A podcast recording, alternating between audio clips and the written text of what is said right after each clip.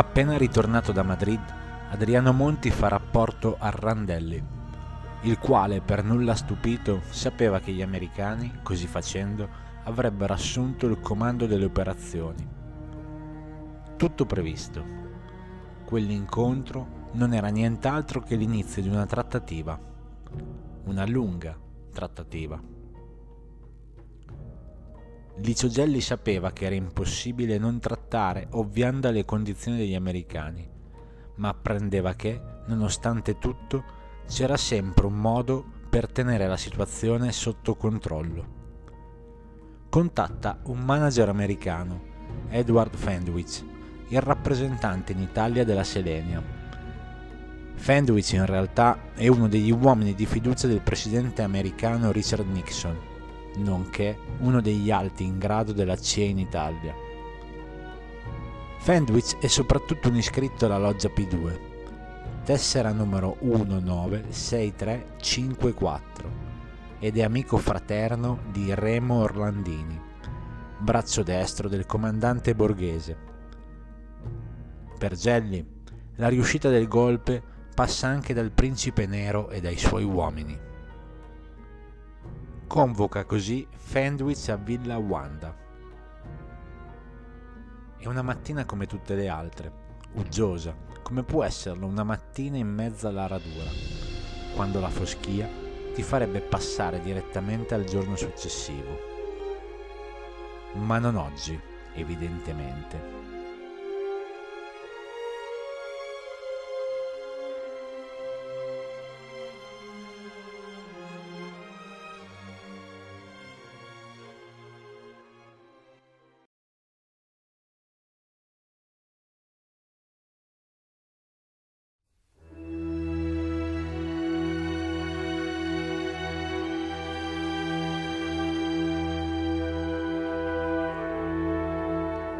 L'attesa in quella villa era uguale per tutti, anche per chi rappresentava l'uomo più potente del mondo. Edward, eccoci al dunque, esordì Gelli. Gran maestro, sappia che non sono qui per un cordiare e che le concessioni del caso sono inesistenti. Fendwich cerco di mettere subito le cose in chiaro, piazzando una bandiera a stelle e strisce sull'intera operazione. Aveva uno strano accento, tipico italo-americano, ma quasi venato da una punta di Irpinia.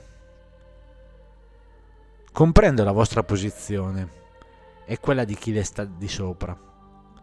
Era una frase. Era un codice in realtà. Il Gran Maestro accende una pipa con la tranquillità e la certezza di chi sa di avere un jolly ed è in attesa di far saltare il banco.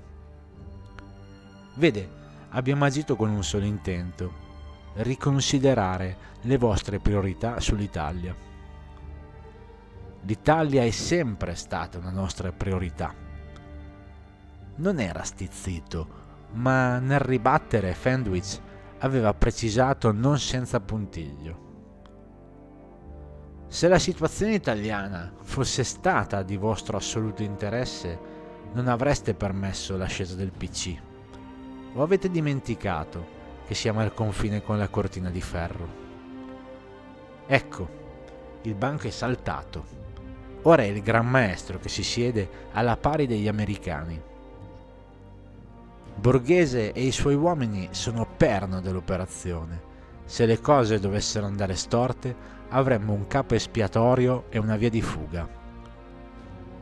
Consegna poi un dossier nel quale vi è una bozza di accordi e concessioni una volta ultimato il passaggio del potere. Fendwich lo legge e Gelli lo fissa quasi come se fosse un leone in gabbia, come il leone con il domatore. Può sbranarlo in due salti, ma anche essere succube di una frusta. Alla fine, prima di lasciare Villa Wanda, guarda prima la mobilia e poi un quadro. Forse quello con meno valore economico ma più affettivo. Era astratto. Era una guerra astratta. Gran maestro, faccia ripartire immediatamente il suo uomo per Madrid. Tra 24 ore avrà un contatto. Poi legge la dicitura del quadro. Nous sommes bien heureux.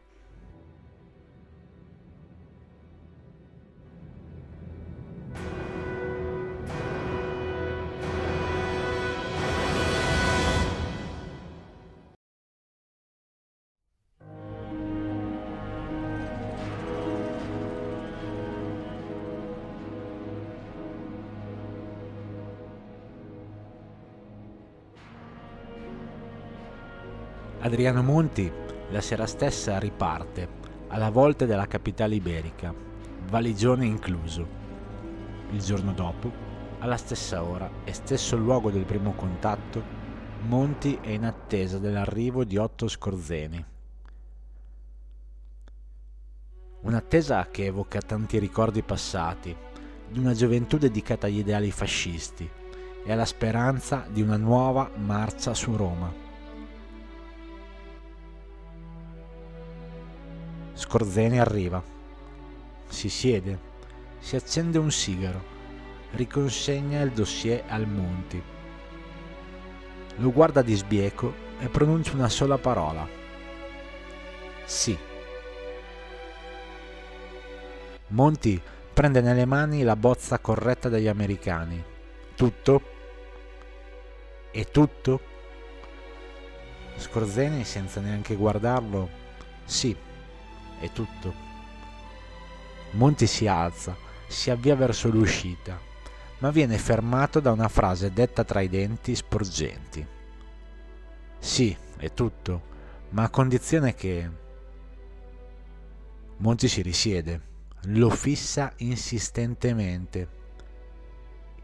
I secondi, in quel momento, sono eterni. Scorzeni Ottenuta la sua attenzione, elenca i punti cardini dell'operazione. Appoggiamo l'intera operazione a condizione che vada a buon fine. Silenzio intorno. Il peso delle parole assume una rotondità nell'aria.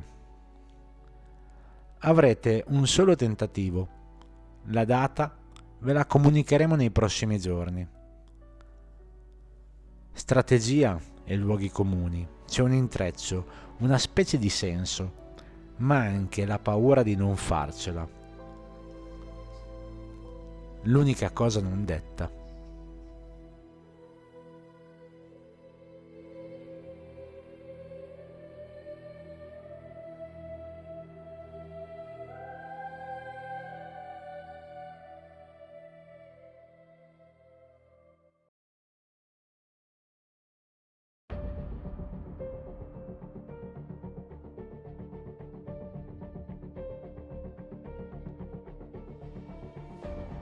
L'esercito americano vigilerà sul vostro operato. Se qualcosa non andrà per il verso giusto, interverremo, opponendoci e denunciandovi. A largo di Malta quella sera ci saranno due nostre portaeree. Se da lì partiranno mezzi e uomini, ritenetevi tutti ricercati. Il comandante borghese sarà a capo dell'operazione ma le decisioni spettano al Gran Maestro, che sarà in contatto diretto con Washington. I nemici dovranno essere eliminati in silenzio. Dovrete pertanto creare un nuovo corpo di forze dell'ordine, che dovrà ovviamente agire nell'anonimato. La transizione dovrà avere un politico, un uomo di fiducia, che dovrà essere il garante dell'avvento della giunta militare che si insedierà e credo che il Gran Maestro non opporrebbe resistenze. Quell'uomo che assumerà il ruolo di Presidente della Repubblica per gestire questo passaggio non può che essere lui. Scorzeni prende fiato, fa un tiro e poi dice il nome Giulio Andreotti.